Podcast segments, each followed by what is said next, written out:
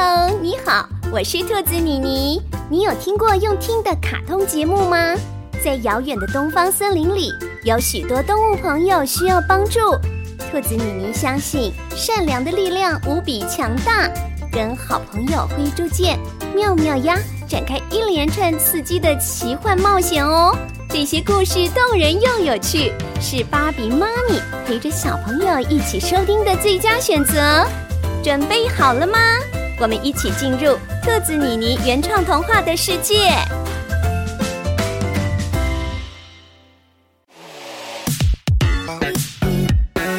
Hello，各位听众，大家好，欢迎收听最新一集的 Boing。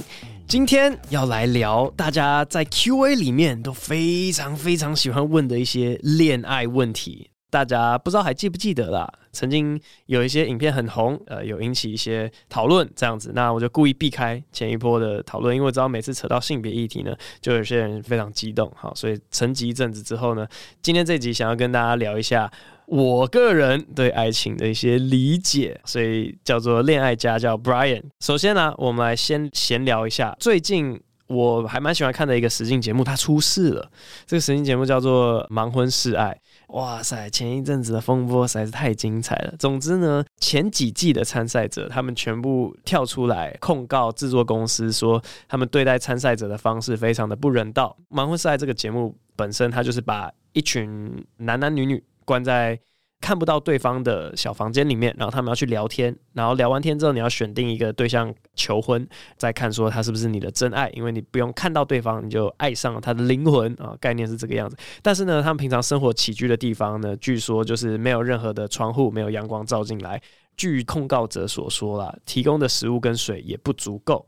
每天都挨饿的情况之下，然后没有水，然后跟制作单位讲说：“哎、我口好渴，我可不可以喝水？”然后制作单位会拿香槟或者酒给他们说：“哎、那你们要喝一下这个酒，酒也不错。”他说：“没有没有，我只要水就好。”没有没有，那你喝一下这个酒嘛。所以呢，所有人都又饿，然后一直有酒精充满在他们的身体里面。那除此之外呢，听说他们一开始在爱情，他们叫什么啊？我知道英文叫 Pods，中文不知道翻什么，爱情小窝。好，反正就在那个房间里面。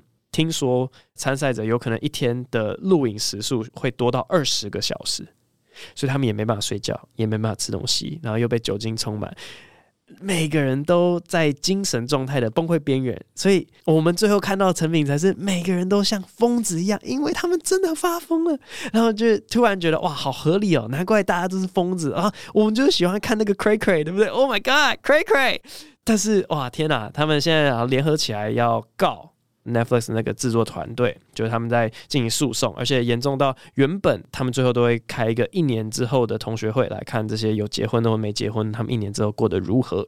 好，这个东西原本是要 live stream 直播，但是因为这个诉讼的问题呢，他们就录播。啊，就就装没事啊，还是一样录，然后呢播出这样，反正觉得原来实境节目要这样子才好看呢、啊，要剥夺人权，好没有开玩笑。但另外一方面是，哦，怎么好像每次实境节目的那个会外赛都比节目本身还要好看呢？啊，反正精彩精彩。好，我们今天要讨论的爱情呢，完全无关。各位准备好上课了吗？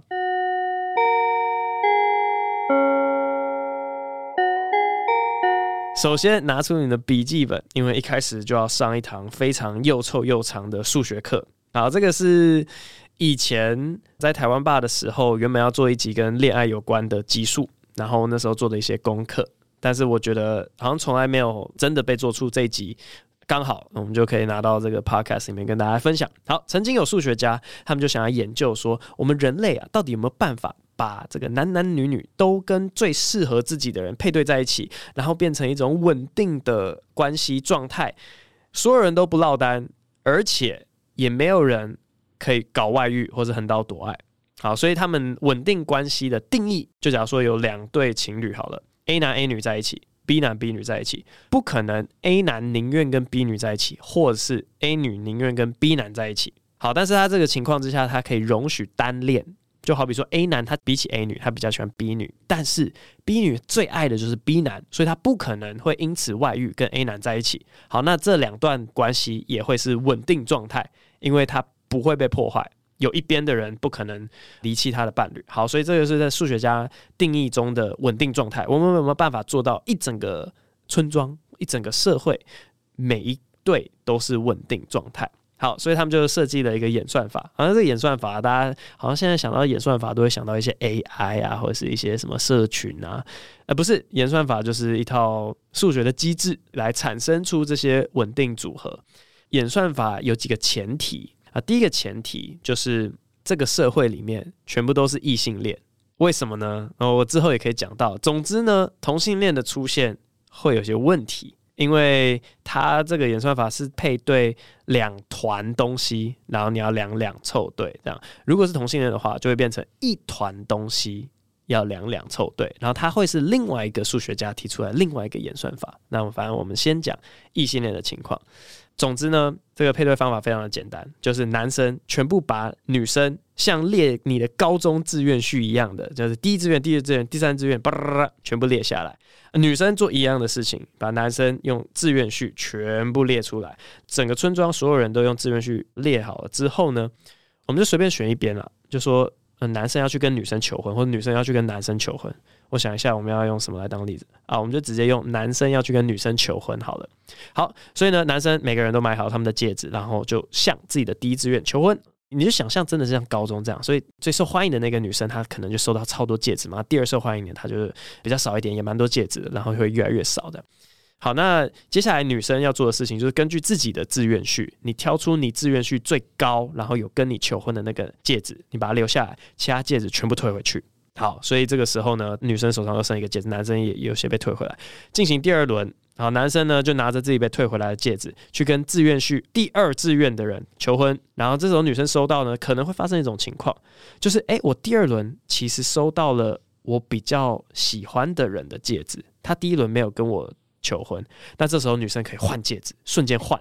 好，你就换你比较喜欢这个男生，然后呢把其他戒指全部退回去。好，那如此就是每一轮都这样进行，进行到最后呢，你会发现所有人都配完对了。好，我们的假设是男生女生的人一样多了，对不起，忘记讲这个假设。然后现在我知道全世界性别比好像男生多一点，但我们就直接假设男生女生一样多。好，那如果男生女生一样多呢，你最后就会发现每个人都在一段关系里面，而且没有人可以横刀夺爱，这个是数学上有办法可以去证明的。好，这个东西它的有趣点在于说，接下来的几件事情，就这些关系呢不止稳定，你还可以发现一件事情，是所有的男生配对的那个女生，都会是他们能追求到的最好的对象，因为他如果想要癞蛤蟆吃天鹅肉。那些女生会拒绝他，因为他有遇到他更想要的对象，他就把他换掉了嘛。所以每个男生最后成功求婚，没有再被换掉的那个，是他们能力所及能追到最好的女生。可是被求婚的一方，他们配对的会是他们不想要的，因为如果有一个更烂的，他想必一定被换掉了。但是没有这种人，反正这个数学模型就是说，主动去求婚的那一方。可以跟自己最好的对象配对成功，但是接受求婚的反而是跟最烂的对象在一起。我就想到说，现在的社会不是很多女生，她们就很喜欢那种被追求、被求婚的感觉。根据数学啊。你会可怜一辈子，你知道吗？只有主动的那一方，他才有机会跟自己最好的对象在一起。接受的一方，我跟你讲，整个社会是这样。因为从以前呢，我们都期待男生要是主动的，男生要是求婚的。那到最后呢，男生大概都可以追到自己能力所及最优良、最棒的老婆。哦，我好喜欢我老婆，怎么那么赞？然后女生呢，就整天嫌弃说：“看我当年根本就不想跟他在一起，为什么我会沦落到跟这个家伙在一起？”你知道吗？反正大部分的情况就是这样。谁叫你喜欢被求婚哈？谁叫你喜欢你享受那个被追的感觉？哈，活该！好，反正 另外一个有趣的小故事是，这是一九六零年代的数学家他们发明出来的一个演算法。然后当时呢，一九六零年代的数学家找到这个方法之后就非常开心，他们说：“哎，你看，证明我们只要就是用一种非常不人性化的方式 求婚，整个社会都可以找到自己最棒的对象。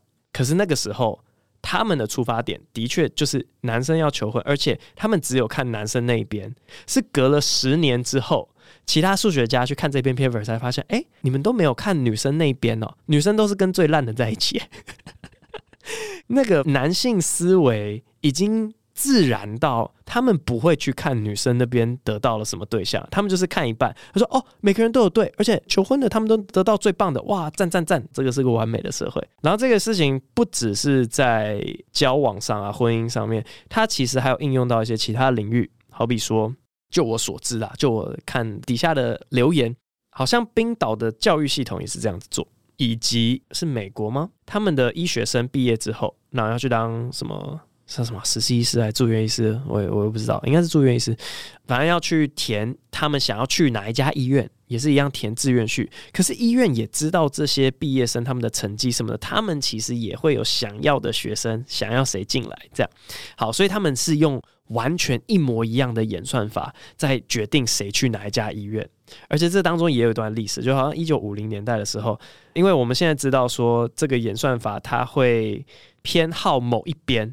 也就是主动的那一边，所以当时一九五零年代好像是偏好医院的那一边，医院都可以得到自己最想要的，但是医生本人 不太满意那个配对。好，但到了一九九零年代，他们才整个倒过来，就是可以让每个医生去到他们最想要去的地方，啊，医院不见得。还有另外一件事情，因为我们现在都知道说主动的那一边会有优势，可是我后来发现说这个演算法。好像也不是唯一解，也就是说，今天我们如果整个社会倒过来，全部女生求婚，女生主动，它会是另外一个稳定状态。然后在这个稳定状态之下，女生都是跟自己最好的对象在一起，男生都是跟自己最烂的对象在一起。可是它不是跟刚才同一个解，就是这个稳定状态有复数解这个样子。好，如果有兴趣的话，请你周围有读数学系的朋友去跟你证明，因为。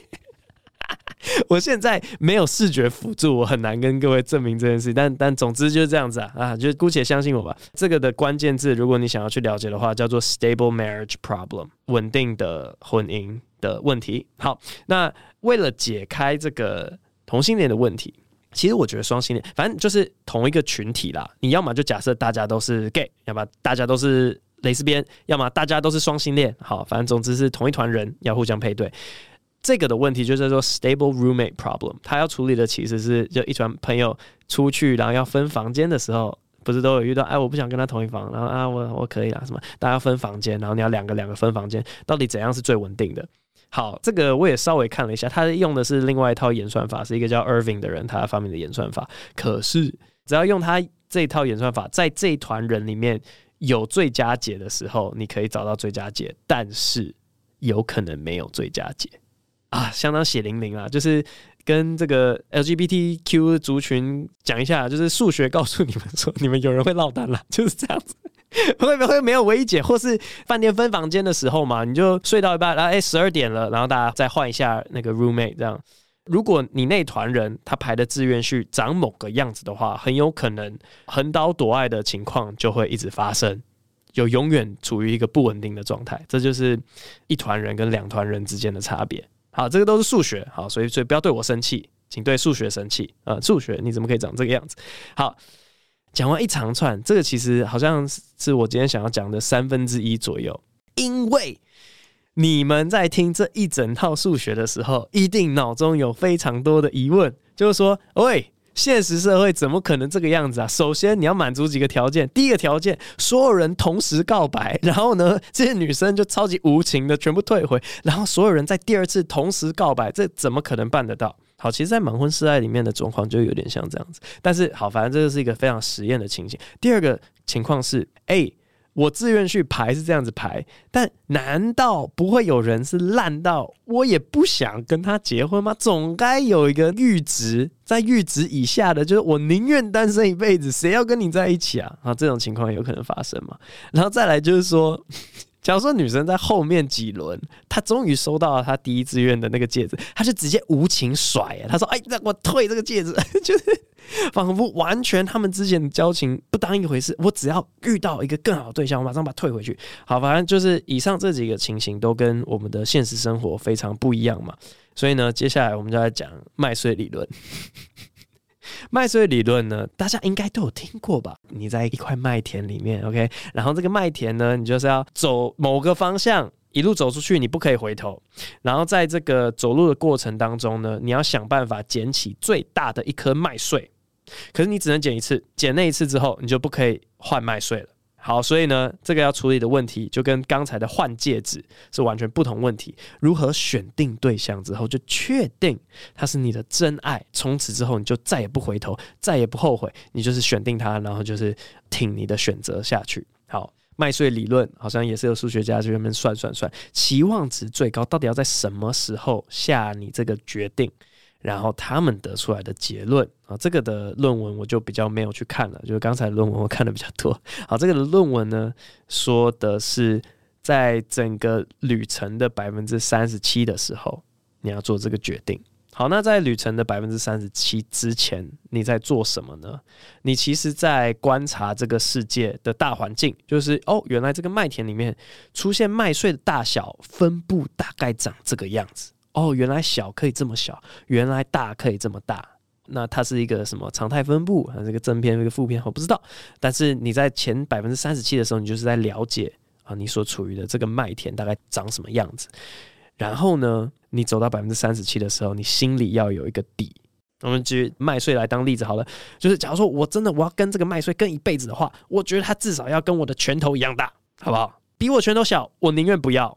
那你有这个标准之后呢？接下来百分之三十八、百分之三十九，你就继续走。你遇到第一个超过你标准的人，你就把它捡起来，然后就不要再换了。这样子，你期望值来讲是最大的，你可以捡到最大的东西。好，那接下来我们就要把这个东西换算成年龄，我们到底应该几岁做这个决定？那这个东西呢，就会跟大家所认知的交往市场的年龄。有一段关系，也就是说，这个麦田到底是从我不知道十二岁到呃六十二岁，这样会太广吗？这样几年？五十年啊，五十年乘以零点三七这样子。好，所以你应该十八点五，可是你要其实是十二岁加上十八点五，你应该三十点五岁的时候做这个决定。OK，所以从十二岁开始疯狂的交往，OK，也不是疯狂交往，就疯狂看好吗？就是。看对象，OK，所以说看对象，然后你其实你觉得这个旅程是可以走到六十二岁的，就是你到六十二岁，你还是有办法减麦穗。好，那你算出来的答案就是 OK。我三十岁又六个月的时候，出现第一个比我标准高的对象，直接把它捡起来，冲进礼堂里面跟他结婚。数学告诉你，我们应该这样做。好，所以太好了，今天这一集呢，就我们又知道可以换对象的做法，又知道不可以换对象的做法。然后我也不知道有什么 take away，我是真的觉得，就我们直接集权下去，我们没有人有婚姻自由。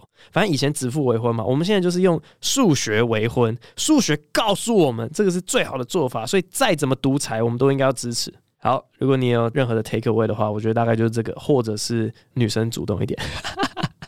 我大概是昨天晚上在看这些数学的东西，然后今天早上就跟我老婆在那边讨论，我就在那边指着他嘛，我就说：“哎你看，所以你们女生爱被求婚，最后呢落到什么下场？”我老婆就说：“求婚只是个形式，你求婚并不代表你在这段关系里面是主动的。”就是女生很多时候都是用操弄人的方式 manipulate 男生，到他以为他自己是主动的，但其实都是女生主动。我听到之后呢，我说：“哦，如果你主动的话，你的意思是我选到了我能选最烂的选项吗？”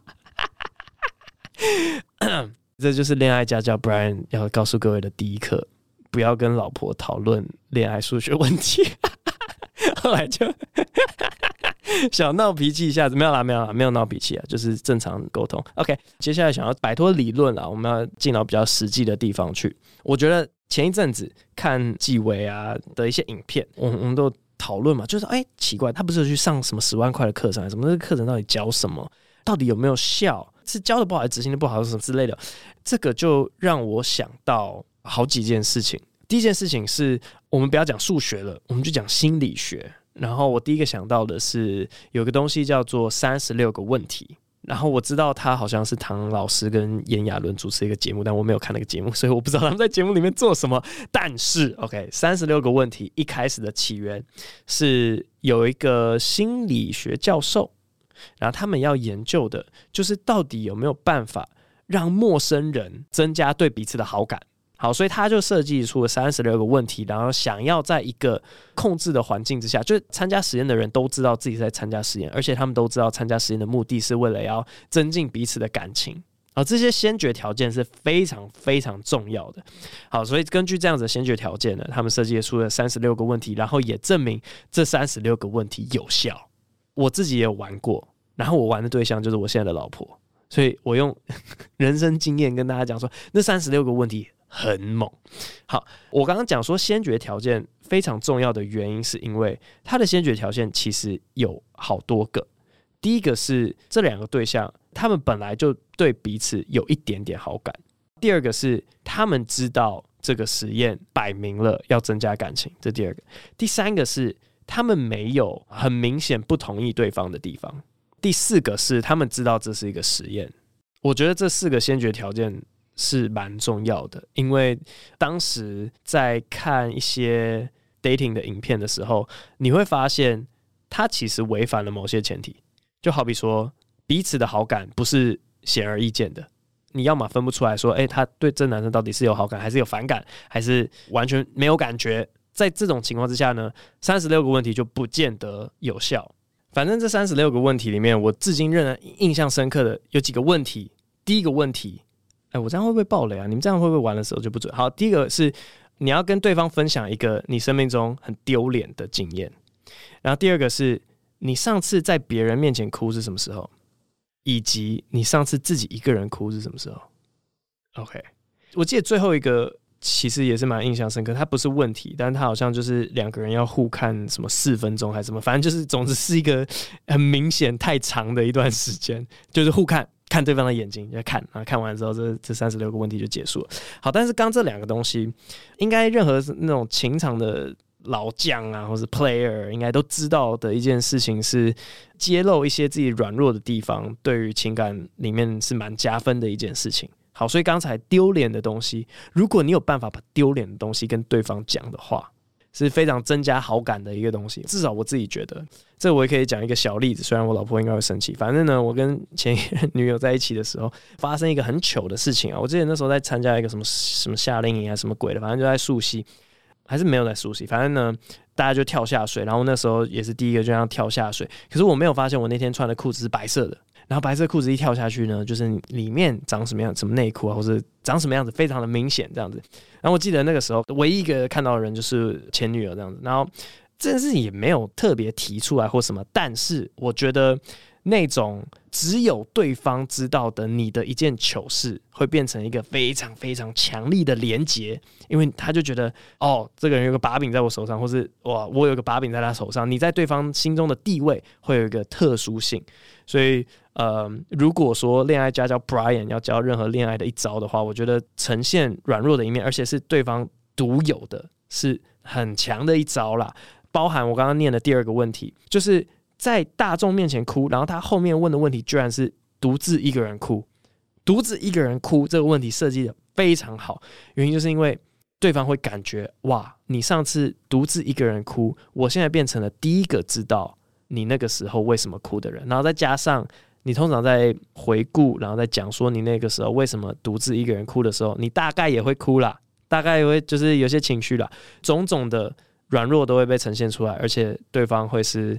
那你有跟别人讲过没有？你是第一个哇，你好特别，然后就会有情愫产生。好，所以这是我觉得三十六个问题做完之后会记得的一些小功课。然后另外一件事情是，啊，因为我那时候办公室大家在讨论嘛，然后冠冠说什么他们以前高中的时候办一些联谊活动，然后他说每次他们办联谊的时候，建中学生就超吃香的。就是好像大家都对建中学生有一种憧憬，或者是至少想要知道说，哎、那个是什么样的一个生活啊，或者他讲话到底多聪明或什么啥鬼的。我那时候一听到就说，哦，这大概也是为什么建中学生有事没事在外面一定是穿着制服，其他学校出了校园就马上把制服脱掉，哎，巴拉巴拉，然后建中哇靠，穿到底。最怕的一件事就是你不知道我是建中出身，然后我觉得那个制服它就是有一个效用，是恋爱家教 Brian 的第二招。制造被动感，制造被动感有另外一个描述的方式，就是让别人对你产生好奇。因为我觉得很多东西的主动会整个破坏掉好感。建筑制服是第一个例子嘛？假如说你穿建筑制服走在外面，别人说啊，那你建筑怎样怎样，他会对你好奇，然后你就装酷哦，没有啦，就是大家都很正常，就是一样啊，读书考试，可是。对啊，我们就是考的比较好，是吧？就你可以做一个哦，我不在乎，对吧？我很被动，或是你有任何奇怪领域的成就，你就很不经意的讲说哦，没有，对吧？反正我最近就是要演那个小巨蛋，对吧？那没什么，对吧？我只是票房都有一万两千多而已，对吧？就快满了，对吧？对吧？只剩一百多张，所以就是对吧？制造一种被动性之后，别人就会继续问，因为你很被动嘛。就是两边如果啦，如果都有好感的话，他就会继续问，他就会意识到自己是主动的啊。原来我喜欢你，因为我这么的主动。然后我举个反例，反正那时候看机会的影片，然后他不是很喜欢跟女生分享说：“哎、你有注意到我的香水吗？我其实今天擦的是这款，然后把它掏出来。”我跟你讲，如果女生对香水有兴趣、有研究的话，他自然而然会注意到，哎，你擦了某一个香水，哎，我好奇问一下，这个是哪一个？这时候你在很不经意的，没有啊，这个就是那个，你知道，就大家都说每一瓶上万的那个。哦，我靠，你居然买这个？因为他对这个话题有兴趣，后面的这一招才会有效。你如果主动抖出来说，哎，你有注意到这个吗？哎，对，这个就是这个。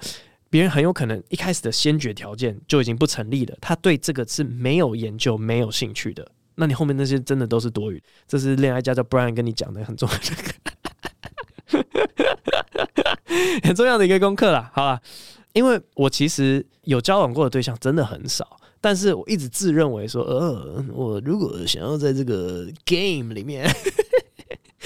再玩一下的话，我应该蛮强的。我一直有这种不知道为什么不切实际的对自己的认知，但是认真整理一下，我觉得好像这两招是蛮有效的。也不是说叫大家出去 PUA 别人或什么的，但是。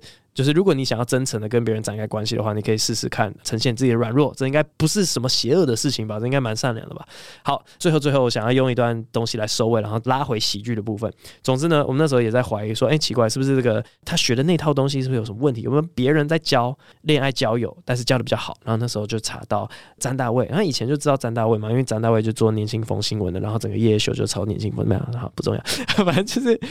詹大卫呢，他也有在教搭讪的技巧。然后我去看他的影片，我看到第一个影片就整个让我大开眼界。他在应该是信义区搭讪一个蛮漂亮的女生。根据他后来的问答，我们知道说这个女生应该是王美，她有在经营 IG。他就说：“哎，那我问你，在 IG 上面是不是有很多黑粉？”然后说：“当然了。”他说：“好，那现在假设我是你的酸民，好不好？因为你总不能整天这样被酸民骂，然后你又不回击，不是办法。你你可以跟我练习，练习回呛我，这样子你以后就知道要怎么 deal with 那些酸民了。”然后女生说：“好好啊。”然后就开始练习。然后呢，他就假装自己是酸民，说：“哇，肉这么多，穿那么少，什么反正就是丢出一些 dis 这样子。”然后女生就反呛回去。然后这时候影片暂停。然后他就开始讲解说，我刚刚用的这一招叫做角色扮演，因为角色扮演可以创造一个安全的虚拟的空间，让对方的情绪有上有下。好，我们来解析一下刚才是什么情形哦。在这个安全空间里面，他说：“假设我是你的酸民，代表我本身其实不是你的酸民，我可以在这个空间里面骂你某些话，那些骂呢会让你心情有点不好。”但是它又不是真实的，所以它是安全的。然后呢，你如果在这个空间里面，你反骂我，然后是那种哦呛到点的那种反应的话，你又可以心里面有哎哇好开心哦，有抒发到情绪。所有的东西都是透过一个角色扮演，营造出一个安全的空间。然后那时候看完，我整个 mind blown，就是我的妈呀，这个跟我们很多时候现场 stand up 做的事情一模一样。因为他说在搭讪的时候，他们最怕的。就是搭讪对象没有任何情绪，他说：“哦，干嘛？没有啊，好，嗯，那我先走，拜拜。”最怕这种情绪，所以他要想尽办法让这个，你就想象战神，你知道战神不是黄国昌那种战神，就是健身房甩的那种战神，对不对？一开始他没有任何的波形嘛，你想尽办法把他甩起来之后，你就可以利用他被甩起来的情绪去做你想要做的事情。好，所以这个跟 stand up 怎么去切入一个主题，简直是一模一样。我们最怕的就是现场观众一点情绪都没有，哪怕是我们需要用一些令人生气的故事、令人伤心的故事切入都好。我先引起一个情绪，我很好把它往另外一个方向带。所以我那时候看完就是，哇靠！你就会发现，哇，这个世界真的是大家都在不同的领域。想办法洗脑别人，要么在恋爱，要么在喜剧，要么在政治，要么在我不知道，全部人都在想办法洗脑别人。诶、欸，催眠啊，洗脑，我觉得可以等到另外一集再讲，因为今天这集有点久。但是今天这集就希望大家听到一些酷东西，无论数学的也好，心理学的也好，祝大家最后都可以当情场上最后的 winner。接下来进入 Q&A 部分。首先第一位，这个两千 K K K K K，他打的字真的非常非常多了，主要在讨论的就是黄承轩上节目到底是好还是坏，因为实在是太长了。所以我回去消化一下，然后我之后用行动来回复你。所以我就先不念了，真的是太长了。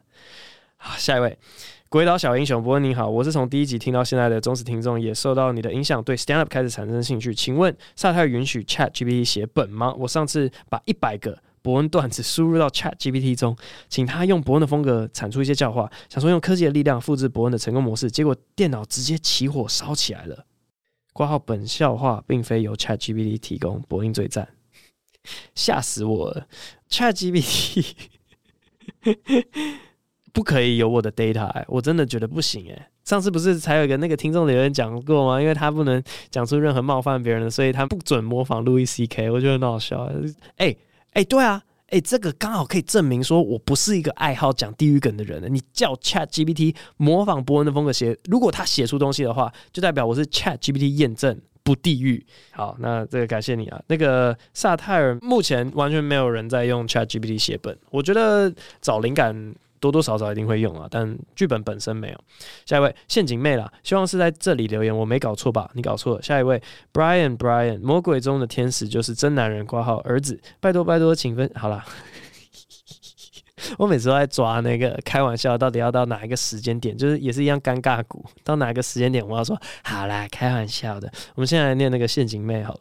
听到这集的留言，有人到 EP 六十二，终于找到留言处，之前也没有特别找，默默从第一集开始听博恩，今天决定我也来找一下，希望有找对。默默累积了很多问题，就跟博恩分享一个最印象深刻的好了。刚好第六十二集呃回复留言的 part 是博恩在念日文，重复了好几次的玛丽，觉得超级兴奋，因为。我的本名连名带姓就叫玛丽，从小其实超讨厌这个名字，因为很常被同侪拿来开一些无聊的玩笑。但长大就觉得这个名字很吃香，很容易被记住，不论在人际还是在工作上，多少都有好处。伯恩有遇过名字很特别、让你印象深刻的人吗？最后祝伯恩破蛋者巡回顺顺利利，能运用有限的空间好好休息，全家身体健康。感谢你。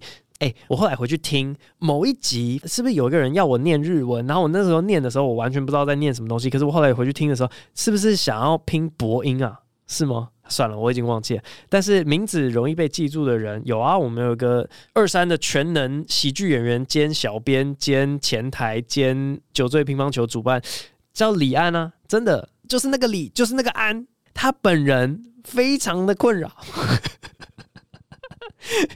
他只会去抓着爸妈领子说：“你到底为什么要叫我李安？” 然后他爸说：“因为那个导演很有名啊，那就是你不该叫我李安的原因啊。”对，李安非常有才华，我只是不知道他到底要怎么干掉另外一个李安，然后让最后他的名字在演算法里面是获胜的一方啦。嗯，还有谁啊？哦，玛丽哦，这种名字里面是什么约翰的啦？这种都有遇过，对，应该算是蛮多的。玛丽，你有听我吃蘑菇的那一集吗？不隆不隆不隆，好好，算了算了算了。下一位，Brian Brian，他说魔鬼中的天使就是真男人，挂号儿子，拜托拜托，请多分享跟儿子相处的情形。光想象他跑你追的画面就超疗愈。所以五月不带儿子出国巡回，四月新加坡会带去吗？挂号，虽然他记录不好，祝老婆四二九生日快乐，巡回顺利，儿子别再让爸妈生气。新马他都不会去，Sorry。然后啊，我想一下，我儿子最近在干嘛？嗯，哦，他抽高，突然长了一点五公分，我再也不能笑他矮了。然后他体重好像轻零点二公斤，就是哇塞，一岁半青春期的那种感觉啊，没有，有想到特别有趣的再跟大家分享。下一位 T K O T W 八二三。看完有趣的演讲，接下来听 podcast，花两天追完全部的节目了。果然，只有伯恩能够让我有动力打开 podcast。针对第七集有个疑问，就是哪里可以找到沙曼山的性感海滩？哇，这超久以前的节目，我后来回去 Google，好像真的已经停播了，然后我也找不到画面了。可是好像是找得到一些什么类似 wiki 的页面，证明它曾经存在过。我也不知道现在哪里找得到，但那个节目真的色，真的超色。下一位，四零四零四。应该不是粉丝，但每集都有听。伯恩你好，依照标题，我应该不算你的粉丝，而是你的 podcast 的粉丝。挂号比萨泰尔其他作品还喜欢。最近有边运动边觉得很顺耳，也有些发人深省的观察和，有趣的思考点。想请教你对粉丝的定义是什么？有没有喜欢该人的某项作品就算，还是要喜欢创作者本人才算？没消费但花很多时间了解这个人且觉得很欣赏，算粉丝吗？甚至也有黑粉也算粉的说法。记得之前某一集你提过，其实很讨厌萨泰尔养出来的粉丝，那理想的粉丝行为应该是什么呢？另外，我爱黄承轩，觉得脑洞很有趣，提到的男生逻辑、女生逻辑听起来像父性原则挂号奖惩机制、赏罚分明和母性原则挂号无条件包容，能理解或逻辑 versus 情感逻辑。我觉得最大的问题是去分辨什么时候该用什么原则。像养小孩的时候，其实应该两者都用得到吧？以及可能是现代社会挂号资本主义挂帅，让母性原则的行为显得越来越失去价值。但其实一个人的运作，生理挂号资源和心理挂号社会关照都很重要。我好像 get 到黄承轩社会关怀的点，也觉得对话中有许多同理心挂号，还是因为本人是生理女，所以偏重女性逻辑，等于等于哇。怀旧等于等于，我其实不是很想赞男女，但觉得男女平均棋力差距、情商表现等方面来看，人类的脑好像还是存在一种无法忽略的生理差异。最后祝一家平安健康，听众们都保持心情愉快。哇，我只能说你认同黄承轩的观点，就会让很多听众心里不愉快。我告诉你，你就是在伤害人，你自己都不晓得。那个粉丝这两个字，我过了好久才克服那个心理障碍。我以前就会觉得，哎呦。怎么会有人是我的粉丝？我自己讲都觉得好羞耻。就你们讲可以，你说你是我的粉丝，OK。我自己讲说哦，我的粉丝，然后我就说哎呀，不知道。所以后面一连串的定义，我自己都有点不太想定义。我我硬要下一个定义的话，就会很趋近于刚上面讲的。你觉得你是我的粉丝，那你就是；你觉得你不是，那你就不是。不需要由我来定义。最后我看到一个小小小的点，你说男生跟女生。的棋力是有差距的，这个现象我听过原因，那我不知道大家买不买单，那我讲讲看，大家就听听看。就是你如果纵观全世界的各种啊围棋啊、西洋棋啊、职业棋士，然后电竞选手，男生的实力都在女生之上，然后你就会开始去想说，嘿，所以是怎样？我们的智商有差吗？还是西洋棋的规则特别偏好男性吗？然后我就去问过。得到的答案是说，因为男生的体力比较好，所以可以花在训练的时间上比较多，所以最后训练出来男生会比较强。好，大家就自己去判断要不要接受这个原因。但我听到的解释答案是这样子，所以你不能说那个是智商差别，可能是生理差异造成的表现差异。下一位，手机自由飞行的健身教练怕被库克，所以只能有 O 代替。在讲什么东西？库克跟苹果有关系吗？Hello，伯恩，有个题目想要问你如何思考，在欧一个人之前疯狂折磨他，直接欧了他，为何我们对前者的行为比较谴责呢？你知道你这个欧真的是有太多可能性。你到底是想说，在追一个人疯狂折磨他，然后最后直接追了他？我不知道为什么我觉得前面比较谴责，应该是折磨本身。折磨是一项罪名，殴是另外一个罪名，所以可能是因为这样吧。但我真的不知道你殴，想想念一个人，你要疯狂折磨他，最后直接念了他，我不知道啊，不要怕啊，直接打出来了啊！我是不是讲出来我猜的字，然后有中的话，我也会被所谓的库克，我也不知道，随便。好，固定音高的男人，纠正第六十二集的 Q&A 中唱到的都靠，我就知道念都不想念了。好了好了，总之呢，伯恩你好，我是有绝对音感的音乐学院学生，我可以跟你很肯定的说，在第六十二集 Q A 唱到哆这个音是很准的降 B，而哆来咪这首曲子建立在降 B 大调上，What？所以你唱的哆只是歌词而已，实际音高根本不是哆，而是降 B。这首歌无形之中误导了很多本来可以拥有绝对音感的人，因为根据我小时候训练绝对音感的经验，应该是要多唱音，久而久之才能培养出绝对音感。所以这首曲子很明显是一个世纪音乐家的阴谋论，在此呼吁各位要有绝对音感的学生们，千万不要再唱这首歌。最后祝伯恩的世界巡演一切顺利，一路平安。What the hell？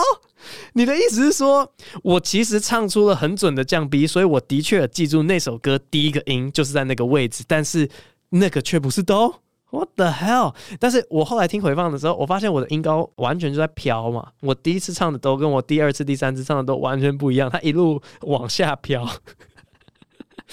好啦，这随便了。但我的确有去听上一集，我不是结束在一个鸟叫，然后我说：“哎、这个好像哆哦，是类似哆吗？”我回去，然后就弹了一下小钢琴，噔噔，哎、嘿，准，的确是蛮接近的。好，下一位，好，不要再唱那个哆。哦，我第二，我不知道，我都从这个音开始起音。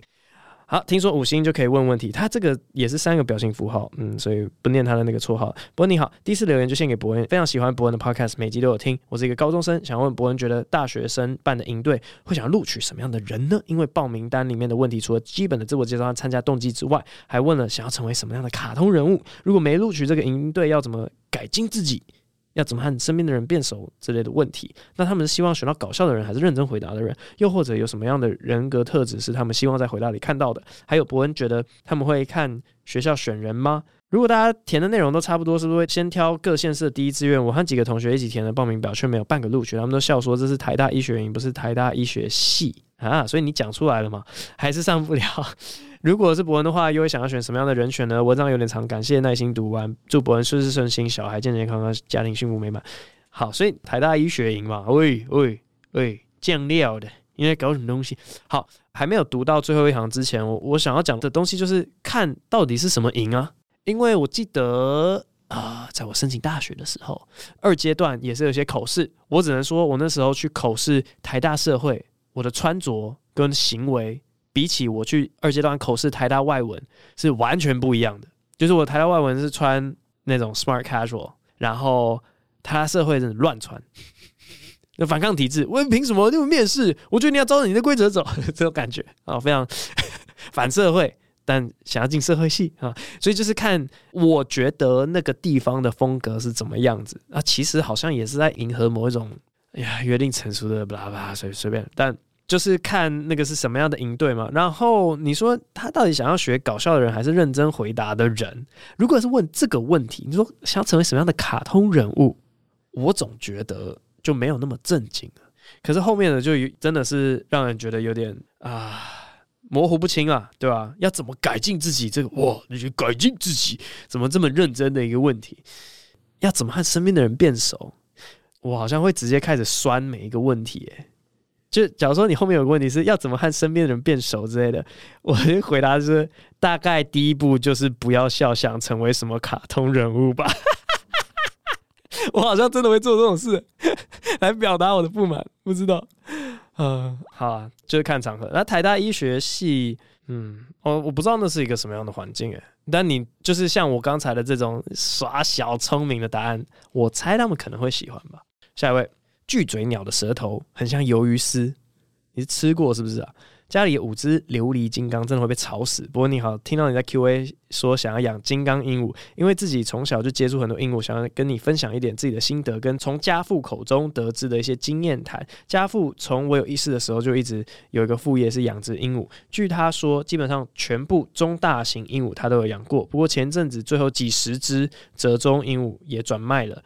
家里剩下五只他自己养兴趣的琉璃金刚和两只巨嘴鸟，想要跟伯恩说，其实金刚鹦鹉真的很麻烦，叫声是我可以在三楼听到一楼的鹦鹉叫的那种。然后其实它很聪明，所以如果没有足够时间陪伴它的话，有些鹦鹉会恢复野性，也有可能会出现忧郁倾向，挂号咬自己的毛，不太吃东西。不过金刚鹦鹉也有好玩的地方啦，因为我们家是从孵蛋就开始自己照顾，到现在他们，对不起，我哽咽。我比赛好，但是现在他们最大的五六岁，五只都已经训练好飞行，挂号有特别去训练他们，只会说零星的字词，很少有机会跟别人谈论到鹦鹉的问题，有点长，有点乱。最后想要问伯恩，如果养鹦鹉的话，想要先教会他说什么话？祝伯恩和家人都事事顺利。哦，好像都是恶作剧导向的，会先教他讲 Hey Siri 或者 Hey Google，然后哦，我的手机亮起来了。就是任何人经过的时候，他那样，所有人那种路人，然后边走边划手机的，他们就会经过那段的时候，仿佛他们的讯号被干扰一样，就是全部 Siri 全部跳出来。而且我觉得也是个蛮好的 party trick，就是哎，你看，你看，你看，我家鹦鹉会讲什么？哎，喂喂喂喂喂，我不知道，琉璃金刚要叫什么？小六，讲一讲，他说：“Hey Siri。”然后大家的手机亮起来，蛮好笑。大概这样吧。好，感谢你的分享。我知道那个啊，其实多半的动物都会有啊，所谓的刻板行为。你去看动物园动物，他们一直绕圈圈、绕圈圈、绕圈圈、绕圈圈，那个都好像都是刺激不够，然后他们就会出现这种忧郁的行为。下一位啾啾啾啾啾，因为鸟来留言。哎，对，这一集都还没有念到鸟，哎，我最后要该怎么办呢、啊？我的妈呀，有没有鸟？有没有鸟？有没有鸟？有没有鸟？喂喂。喂，因为你要来留言，嗨，伯你好，从第一集试播开始就一路听到现在，每次通勤无聊都会打开来听，有时候真的会在捷运上笑出来，哈哈哈。突然来留言，因为最近我们家晾衣服的地方又有白头翁来筑巢生小鸟了，重点是鸟爸和鸟妈真的有够凶，只要站在晾衣间挂号，甚至还没有打开纱窗，就会开始两只鸟盯着我看。欸、那很可爱，好不好？然后小小鸟就一直啾啾啾，嘴巴张超大，等着被喂食。好啦，原本以为禽类都没有那么疼爱小孩，发现他们真的是很称职的爸妈，但真的有够烦呢！每次衣服都没办法晾外面，是说像伯恩这么爱鸟的人，遇到这种情况是会很开心的吗？感谢你的回答，啊预祝全家平安快乐。先暂时不用听到白头翁叫声，谢谢。哎、喂喂，我才想要找一个鸟叫声，结果你又剥夺我这个机会，我的妈呀！好啊，白头翁啊。还可以啊，叫声蛮好听的，会喜欢呢、啊。我们家现在就住有点类似山旁边，然后每次鸟它们就会飞来我们这栋的方向，我跟我儿子都会，就我儿子会鸟鸟，然后我说来来来，然后他就会往天空上飞，然后就会有两个很落寞的人坐在客厅。下一位，小陈被谁用过了？考试 IG 会有一堆人拍一叠书发现实动态，但不知道有没有在读。嗨，博恩。看到很多留言都会提到自己跟你讲话都是快速的人，你也讲过会受不了其他人讲话太慢。想知道博恩平常去皮塔哥哥训练时，是你配合他讲话慢，还是他配合你讲话快，还是两个人互相展现贴心，变成一个中等的讲话速度？谢谢你每个礼拜都出这么好听的节目，祝全家顺心，儿子也平安长大。我觉得。皮塔讲话速度也越来越快，那么从以前看他影片就觉得哇，你讲话怎么那么慢？然后他真的是越来越快，越来越快。重训嘛，其实聊天没有那么多啊，就组间休息的时候聊很短暂的话题，短暂话题那种，我觉得语速没有什么影响啊。还是其实他私底下讲话比拍影片还要更快之类的啊。反正平常不会觉得他讲话特别慢，倒是看影片的时候有觉得好像解释某一些那个营养机转的时候，就会觉得哇哇慢。好了，那这集有点长啊，然后那个留言都没有人提到任何的鸟鸣，其实有啦，但不准我学白头翁，所以我们这集就不学鸟叫了，我们学一个数学家在遇到恋爱配对的时候会发出来的叫声。No 啊，超难啊，随便啦，随便啦，这集已经够久了，前几集就说哎怎么那么短，因为怎么讲一下结束？看这集有够久了吧？希望你们听得开心啊，下一集再见，拜拜。